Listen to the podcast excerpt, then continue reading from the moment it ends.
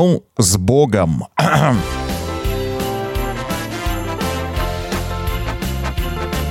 Коко, коко. Три, два, один, поехали!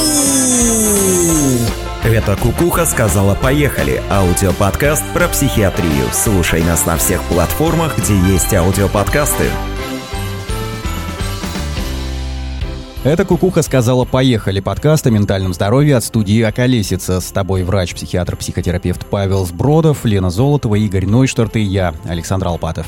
Есть такое выражение «проблемы детей – это отражение проблем родителей». Откуда берутся проблемы родителей? Правильно, все из детства. Те, кто слушает наш подкаст регулярно, хорошо знакомы с этим утверждением. Разбираемся сегодня, как все это взаимосвязано и можно ли разорвать эту цепь. Ведь вроде бы мы все делаем правильно, но с удивлением э, осознаем, что ребенок слишком беспокоен, капризен, агрессивен, плохо учится, занятия пропускает, чего-то боится и часто оказывается, что это не проблемы ребенка, а проблемы его семьи, проблемы родителей. Да, совершенно верно. Подожди, то есть если ребенок прогуливает школу, значит, есть какая-то вероятность того, что родители прогуливали школу. Или я чего-то неправильно понимаю? А, ребенок какого возраста? Ну, школьник.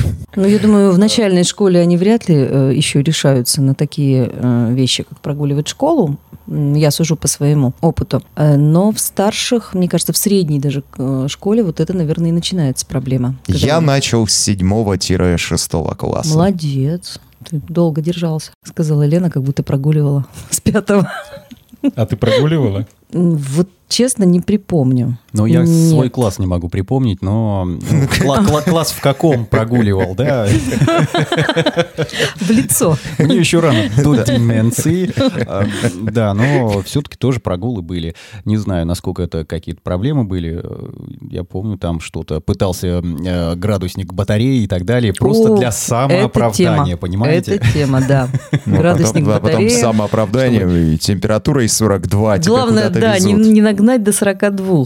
А там вообще была история такая, что я прикладывал градусник батареи э, дома у друга, и потом приходил, говорил, я померил температуру, ну, учителю, и у меня высокая, надо отпустить меня домой. Вот такая штука. Ну, это с враньем, наверное, связано, что это другая проблема из этих всех историй. Думаю, да, это немножко другая проблема, но та же самая история. Эм, можно рассматривать так, что вот ребенок, пока он не самостоятельный, то есть до старшего подросткового периода, до обретения им независимости, формально, так скажем, лет до 18, ну, 16-18. И то, что с ним происходит, это непосредственное отражение ситуации внутри его семьи. И в первую очередь взаимоотношения между родителями и взаимоотношения между родителями и ребенком. И есть такое понятие, как невроз семьи. Да? Когда у ребенка появляются невротические симптомы какие-нибудь, писается, какается, грызет ногти, ходит по ночам, не может заснуть, испытывает страхи, какие-то нелепые фобии. Э, заниматься ребенком непосредственно и типа лечить ребенка в этом случае совершенно бесполезно, потому что причина не в нем, он лишь отражение того, что внутри семейных отношений происходит что-то не то. Он как симптом той болезни, которая происходит внутри отношений его родителей. И вот это нужно четко понимать. И почему я не работаю с детьми? Потому что работать с детьми бесполезно. Ну, в большинстве своем, за редким исключением, дети — это прекрасное чистое полотно. Удивительные организмы, просто потрясающие, э, неопороченные, так скажем, как я романтично сказал, конечно. Э, проблема в родителях. Если мы говорим именно о детях, о каких-то проблемах в поведении, о невротических симптомах, о трудностях с учебой, внезапных и неоправданных. Причину надо искать именно в родителях, но большинство абсолютно родителей пытается ответственность за это спихнуть на школу в основном наверное. Если доходит дело до психологов, то на психологов, либо психиатров, врачей, в общем, на всех. О, на... вот, вот эта история, когда приводят ребенка, а ему говорят, э, ты давай с мамой приходи или с папой вместе, а мама с папой, какого черта, я в порядке, у меня вот ребенок плохо себя ведет. Это как раз та, да, та, да, та ситуация, и, да? И они все так говорят, то есть со мной все нормально, вы вот разберитесь с ним, он больной, он неправильный. Вот сделайте так, чтобы он был нормальным. И пытаются снять с себя ответственность. То есть мало того, что они как-то очень грубо где-то косячат в своей жизни, так что это отражается на здоровье ребенка, на его поведении и психике, так они еще пытаются всю эту ответственность за решение спихнуть на кого-то другого. Ну, в первую очередь, это, конечно, школа. Да, и вот эти глобальные претензии. А, это интернет, это компьютерные игры. А все у нас насилие из-за компьютерных игр. А до компьютерных игр насилия не существовало. Да, да, да, да. да. Но вот эта тема, да, она ну, более-менее понятна. Но когда ребенок становится взрослым, и что-то в его жизни происходит не так, и в абсолютном большинстве причины как раз в его детстве. Что-то такое происходило в его детстве, что-то такое происходило между родителями, как-то они себя вели, как-то строили отношения, что у него, если грубо говорить, была некая травма или в более легких случаях просто неправильное научение, чему-то неправильное восприятие, ошибочное, которое потом ему мешает всю жизнь. И вот этих косячков у нас у каждого огромное множество. И не обязательно, ну, быть больным, страдать от чего-то, но у каждого они есть, потому что ни один родитель не может быть идеальным. Это раз. А во-вторых, ребенок — это самоорганизующаяся система, он сам делает выводы. Но любые причины проблем, которые есть у взрослого человека, они из его детства. Ну и исходя из э, логики, что каждый так или иначе травмирован, э, по цепочке это передается между поколениями.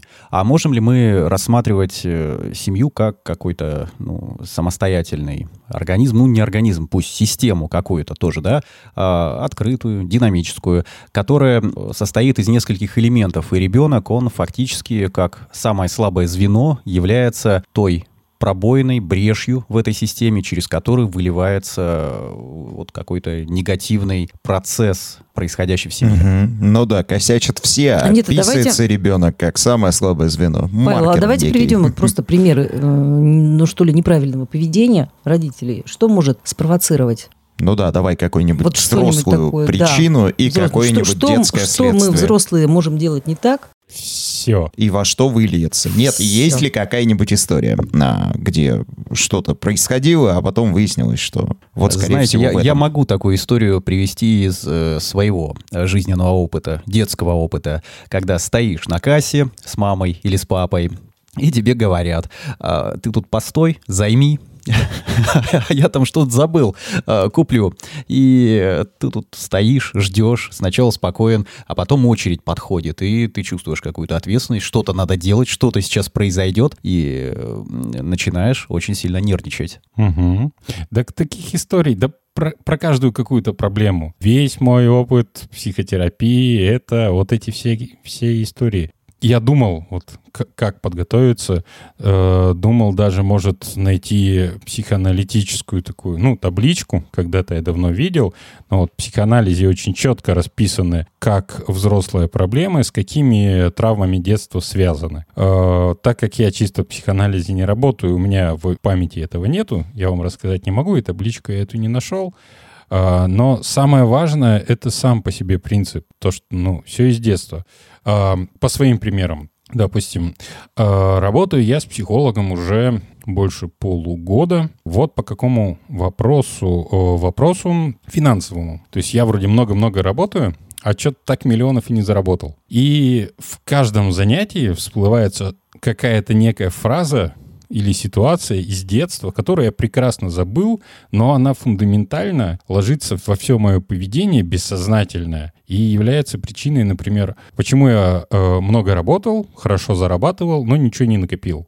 Потому что когда-то давным-давно э, мама мне сказала, в нашей семье, в нашем роду всем деньги даются с трудом. За каждую копеечку приходится тяжко трудиться. А если появляются легкие деньги, за которые ты не тяжко трудился, их нужно сразу потерять. И это все объяснило. И то есть вот именно так, допустим, я и поступал. Очень тяжко трудился за небольшие деньги. Если вдруг удавалось заработать хорошие деньги, они пах, куда-то пропадали. То есть всегда появлялась второстепенная причина, допустим, там, о, обновить-ка моей маме телефон, или обновить-ка родителям компьютер, которым они не пользуются, но я куплю новый хороший, и так далее. И вот таких косячков маленьких, их великое множество. И если мы говорим о каких-то более серьезных причинах, э, в одном из предыдущих подкастов, и я часто об этом вспоминал, самая грандиозная фигня, конечно, это то, что мальчики не плачут. Ну, ладно бы не плакали.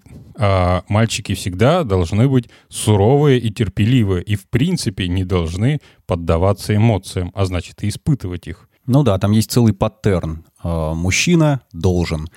Что, правда, ему э, одолжили, непонятно, но он должен, и определенный список. В том числе он должен терпеть боль, терпеть страдания, должен не показывать эмоции, и отсюда, соответственно, э, копится...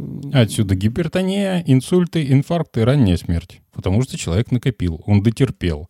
Он в том числе и не только о психологических своих проблемах, болезненных переживаниях, он их не просто не выражает наружу, он сам себе запрещает их чувствовать, а в какой-то момент его организм с возрастом под воздействием этого напряжения начинает выходить из равновесия, перестает функционировать, и он это продолжает терпеть, потому что большинство мужчин, они не идут к врачам, даже если у него поднимается давление, появились какие-то ишемические боли за грудиной, и он попадает только на скорой в реанимацию в кардиологию уже с инфарктом. И после этого чаще всего, ну, в меньшем уже количестве, да, кто-то берется все-таки за голову и за свое здоровье, опять напряжение, опять отсутствие лечения, помощи, второй инфаркт, третий и смерть. Ну, до третьего почти никто не доживает. Вот, э, вот такая картина. И это тоже, ну, все из детства, потому что в детстве научили терпеть боль. Мальчики терпят боль. Он и терпел боль, и умер от инфаркта.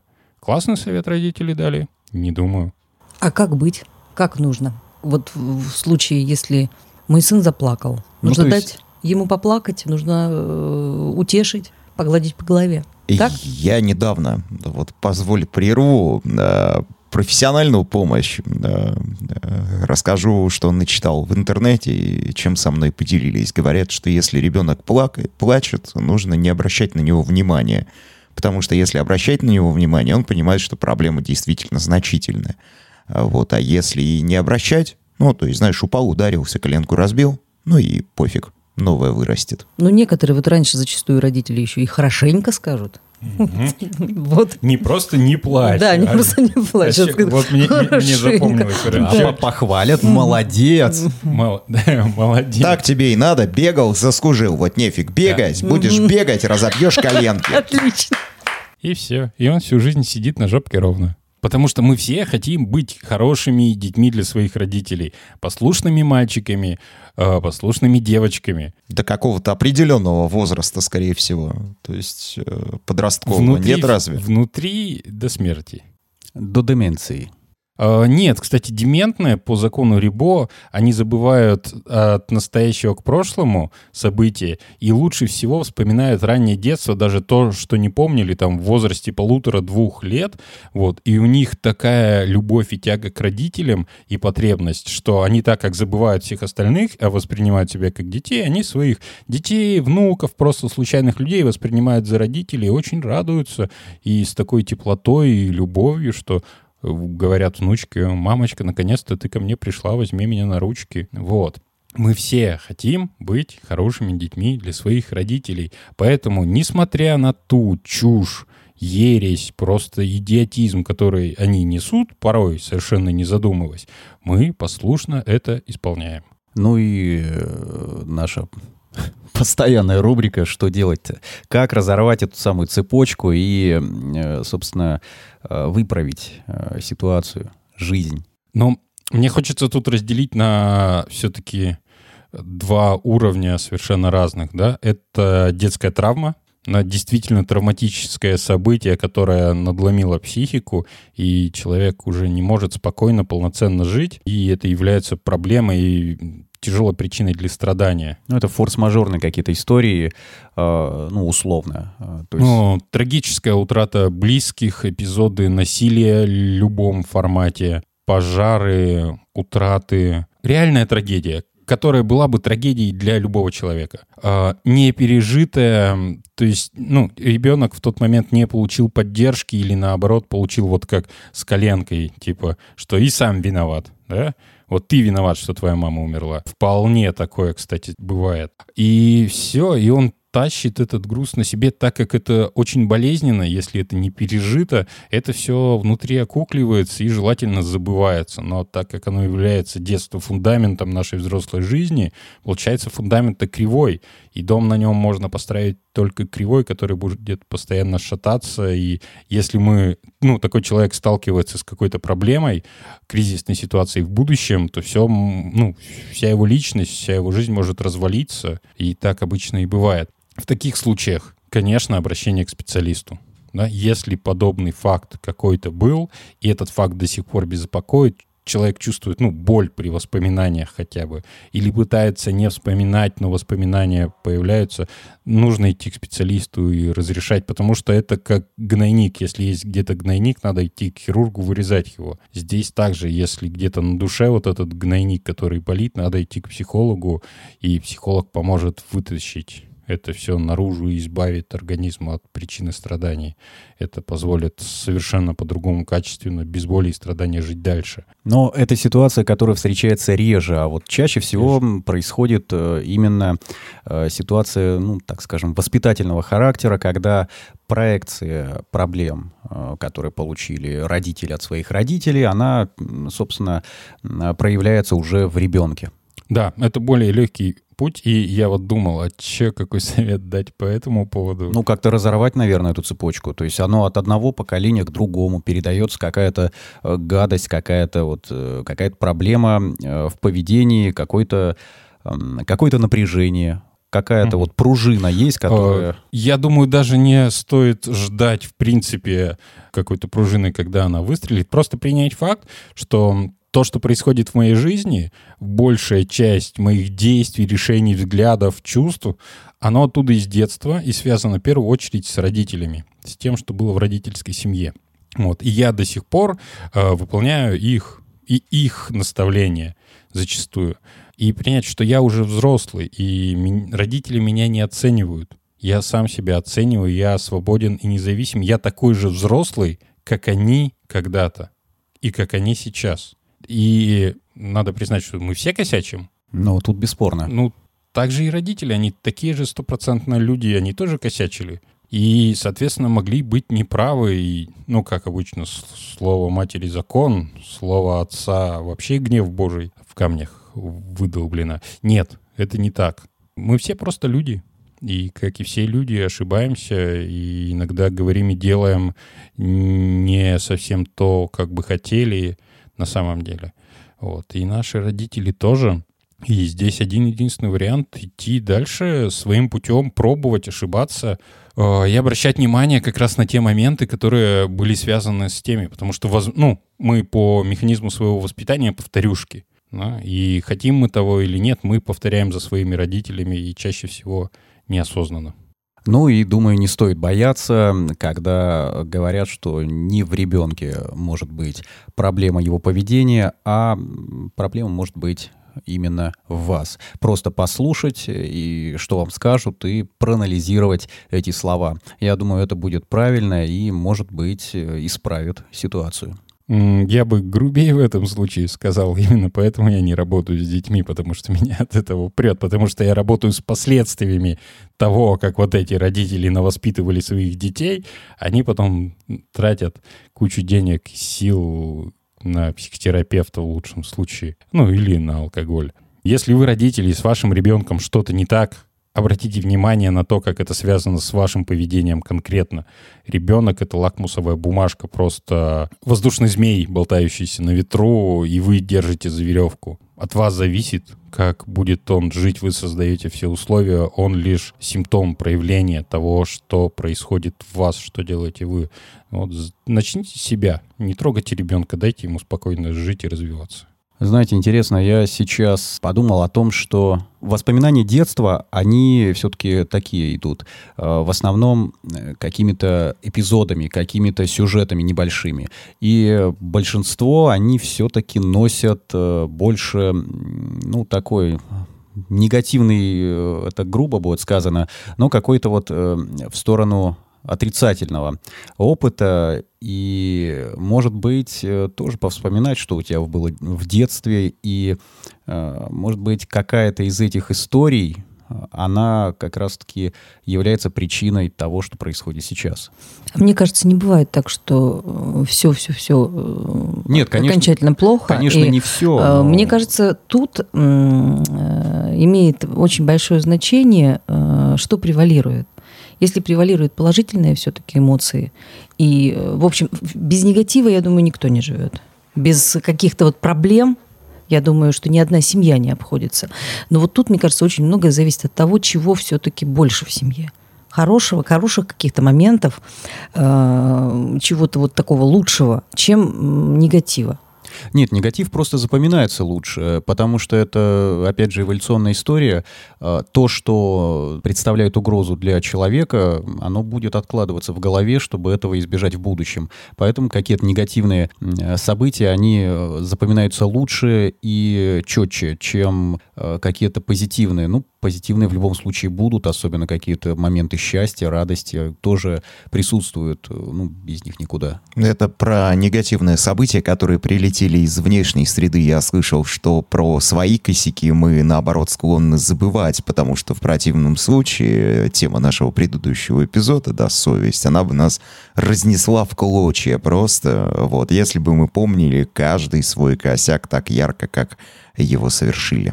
Э, Зачастую так и есть, но мы стараемся это не помнить. Ну, Но если ситуация не разрулена, мы не сделали выводы для себя, не изменили как-то свое поведение, а продолжаем заниматься этой фигней. Или, например, а, мы нарушили какой-то табу, которое дали родители, но которое, ну, нерационально на самом деле. Ну, типа там, не плачь. да. Или как еще, не, не беспокой папу, папа устал. да. Посиди, помолчи. Буквально на днях у меня было два случая, таких, которых я не ожидал уже увидеть, когда, ну, взрослые люди, довольно успешные, социализированные, столкнулись с тем, что, ну, ну, ситуация вокруг изменилась, изменилась кардинально, причем в их случае прямо тотально вообще вся жизнь изменилась, и они это держат в себе. Почему? Потому что нельзя беспокоить и волновать родителей. Родители старенькие уже, родители устали, и вот это вот. Не беспокой папу, да? не беспокой маму. И они боятся э, их побеспокоить, что родители начнут переживать вместе с ними, и все это держат себе. И точно так же относятся ко всем окружающим. И вот это вот э, восприятие катастрофы в жизни внутреннее, они скрывают и пытаются поддерживать стержень, да, и тратят на это кучу сил, и в какой-то момент, ну вот просто неожиданно и для меня, и для себя прорываются во время терапии. Насколько на самом деле они в отчаянии. А всего одна фраза, да, не беспокой папу. Все. Или не переживай вот это вообще. Ну, это как бы к каждому клиенту можно. Ну, не переживай об этом. И, и, и как вот, ну, я думаю, вы все с этим сразу вспоминается наш подкаст про депрессию, когда Да, да, не переживай, это ничего страшного, все пройдет. А еще, знаете, это, это история про белую обезьяну, когда говоришь, не думай о белой обезьяне, твой собеседник сразу начинает о ней думать. Вот и тут, скорее А, всего, это так же может это работать. про мысли, а здесь про эмоции. Их невозможно контролировать, если человек горюет. Это вот, ну, как про плач, да? Бывает плач у ребенка демонстративный, когда вот он немножко э, ударился, но хочет привлечь внимание, катастрофизировать свое состояние. Манипуляционный. Да, манипуляционный. И здесь можно легко различить, да, именно вот э, момент нереагирования на него. Но если, допустим, ребенок действительно пострадал, ему очень больно, и он чувствует себя в опасности, то, что мало ему больно, он до сих пор как будто в опасности, его нужно приобнять. И вот это вот «не переживай», да как ему больно, и он плюс еще боится. Пусть переживает и пусть поделится. И вот что сильнее, физическая боль или боль душевная? Что сильнее, боль или страх? Например, у зубного, просто недавно мне коллега рассказывала, что маленький мальчик, вот как обычно у зубного, обманом, что будет не больно, только зубики посмотрят. Комарик, Ага. комарик укусит. Вот. Да. А, я думаю, ну, постсоветской такой в 90-х и до сих пор это в детской стоматологии распространено, да, будет не боль. Обманывают детей. И что дети потом не ходят к стоматологам? Вот. Страх на всю жизнь. Как Да. ты сейчас сказал про объятия, такое вот хорошее. Мне кажется, что вообще э, в отношении с ребенком и в любом возрасте объятий, объятий мало не бывает. Не бывает, точно. Не бывает. И вот этот момент разговора, ну, телесный контакт, и во взрослой жизни он очень важен, там, минимальному проценту людей телесные именно контакты, они неприятны. Большинство неприятны, и мало того, что в них есть потребность, да, не бывает так, ну, ты, ты сказала, мы все в этом живем, не бывает все хорошо. Чаще всего есть какие-то проблемы, есть переживания, и нужны близкие люди. И близкие люди нужны для поддержки. И поддержите. И спросите, вот, ну, как вот коллега спросила у ребенка, а что было больше, больно или страшно? Он страшно. Говорит, в следующий раз мы пойдем с тобой, тебе тоже будет больно но ты можешь к этому подготовиться. И ты уже знаешь, насколько будет больно, зубки полечить надо, иначе будет больно всегда. Вот. И ты можешь переступить через страх. Он такой, да, хорошо, пойдем. Но только скажи честно, что будет больно. Да? И когда страх на самом деле сильнее боли. И это зачастую, а просто вот это не переживай, не плачь, и все, человек закрывается, он не знает, что делать своими переживаниями. Поддержки снаружи он не получает, э, и это приводит, ну, к каким-то нарушениям, вот если про стоматолога, да, люди перестают ходить к стоматологу, и перестают верить врачам, начинают бояться врачей. Я сколько раз видел, когда маленьких детей пугают врачами. Ну вот что сейчас будешь плакать, дядечка сделает тебе укол и отрежет голову. Цитата. Мамочки мои. Особенно А вторая половина зачем? серьезная. Я просто думаю, если, собрались голову резать, укол-то зачем? Только вивисекция, только хардкор. Да. Смотрю я, значит, на родителей с детьми, на большинство и такие, ох, вы же как бы мне в будущем карманы набиваете и всем психологам и психотерапевтам своим взаимоотношениям с детьми. Знали бы они. А, есть анекдот прекрасный. Спрашивает мама сына, а какая девочка тебе нравится в классе? Маленького мальчика. Вот. Мне нравится Алена. А почему? Ну, она самая красивая. Тебе нравится самая красивая девочка? Ну, а не попроще что-нибудь? Ну, так я ведь тоже самый красивый. Мама промолчала и сэкономила сыну 400 тысяч на психотерапевта. Отлично.